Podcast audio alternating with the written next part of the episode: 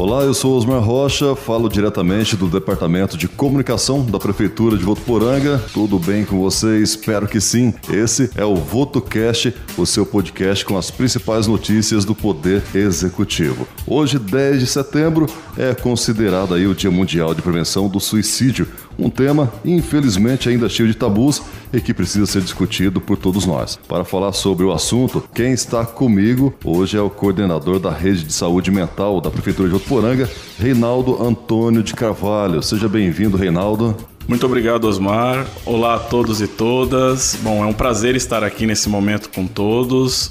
Um momento de esclarecimento, de orientações e podem contar comigo. Bom, Reinaldo, estamos no mês de setembro, lembrado como Setembro Amarelo, o mês de prevenção ao suicídio. Como você analisa as ocorrências dessa natureza aqui em Votuporanga nos dias atuais? Mais do que a prevenção, ele é considerado também como mês de valorização da vida. Então é importante a gente ressaltar isso. Né? O suicídio é algo que é um tabu, que a gente precisa realmente desmistificar muitas coisas. Mas é importante também dar nota que o Setembro Amarelo é o mês de valorização da vida.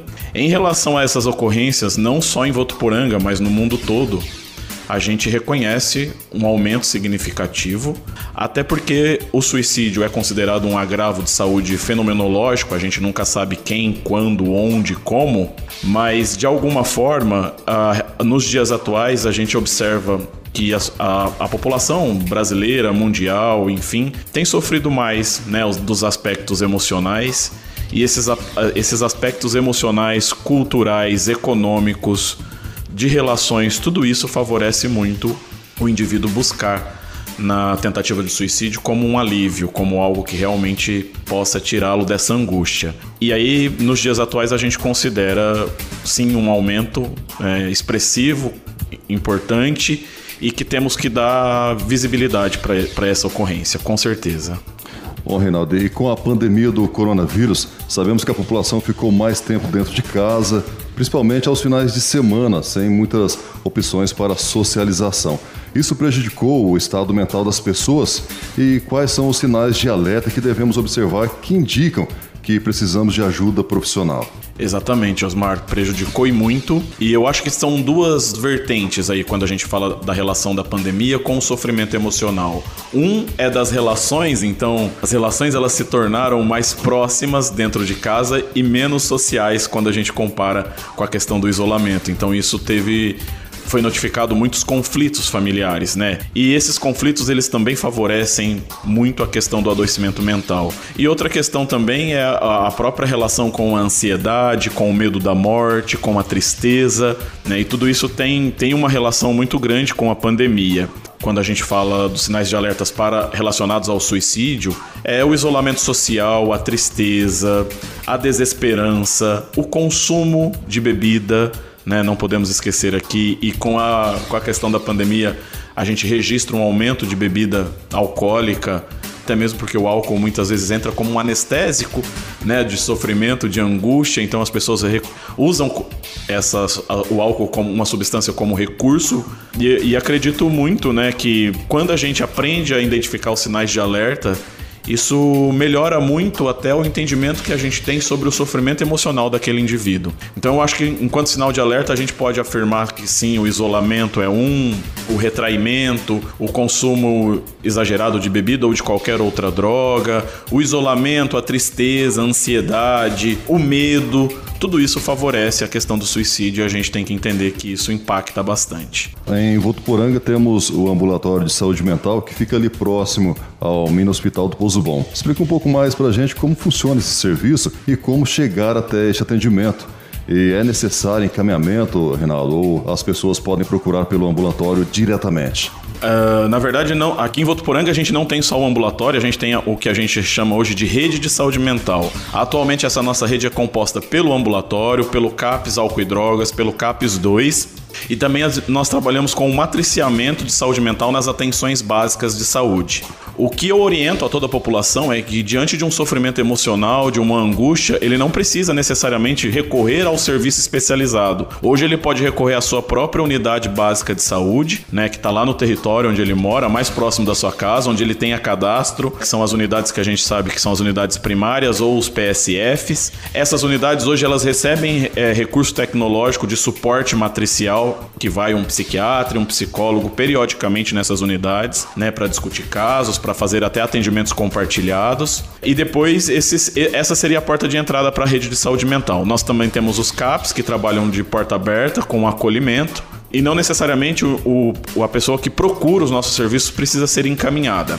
Já o ambulatório de saúde mental ele precisa do encaminhamento, então por isso que estou aqui esclarecendo. Importante você procurar a sua unidade básica de saúde, falar com a sua equipe de saúde lá qual é a sua queixa, vai passar por um acolhimento e aí sim será encaminhado lá pra, para o ambulatório de saúde mental.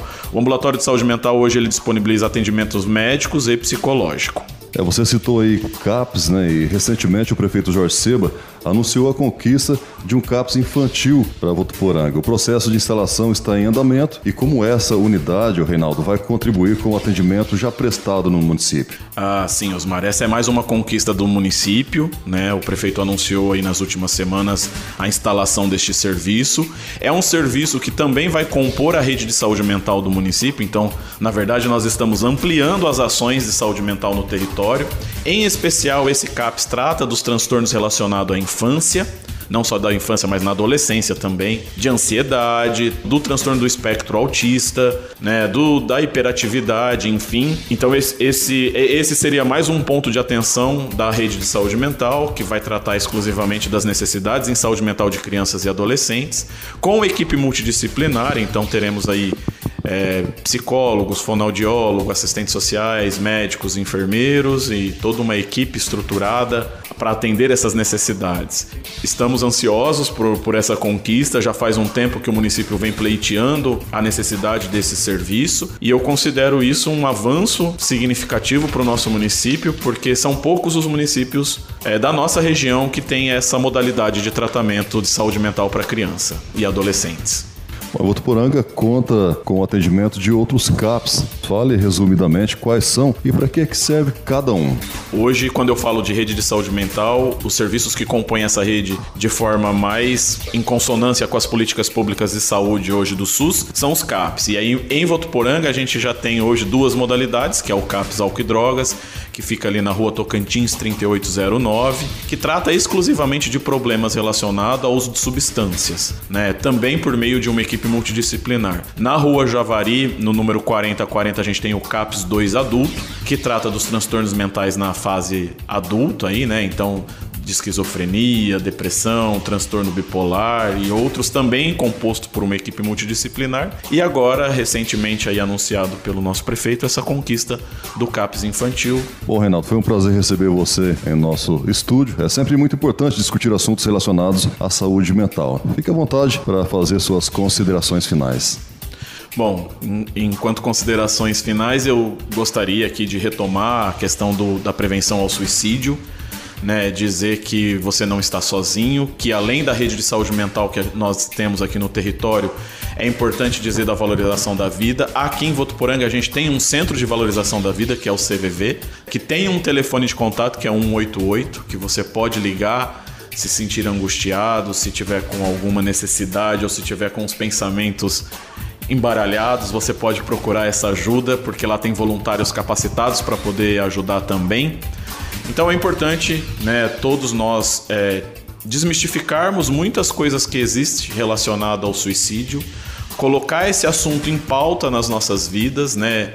Conversar sobre, né, não significa você estimular, significa você dar visibilidade e o quanto as pessoas podem buscar recursos e podem buscar tratamento para melhorar também.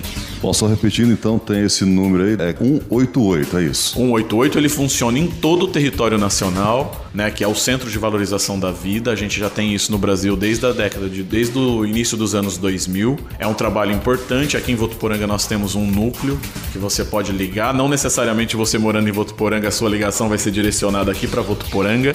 Pode ser que um núcleo de outra cidade atenda e aí você vai poder falar o que está acontecendo contigo contigo. Então, mais do que falar sobre a prevenção do suicídio, é importante a gente divulgar a valorização da vida. Muito bem, falei então com o coordenador da rede de saúde mental da Prefeitura de Votuporanga, Reinaldo Antônio de Carvalho, mais uma vez. Nosso muito obrigado e muito obrigado a você que nos acompanhou. E acompanhe nossas edições diárias aqui do VotoCast e fique ligado em tudo que rola em Votuporanga. Prefeitura de Votuporanga, conectada a você.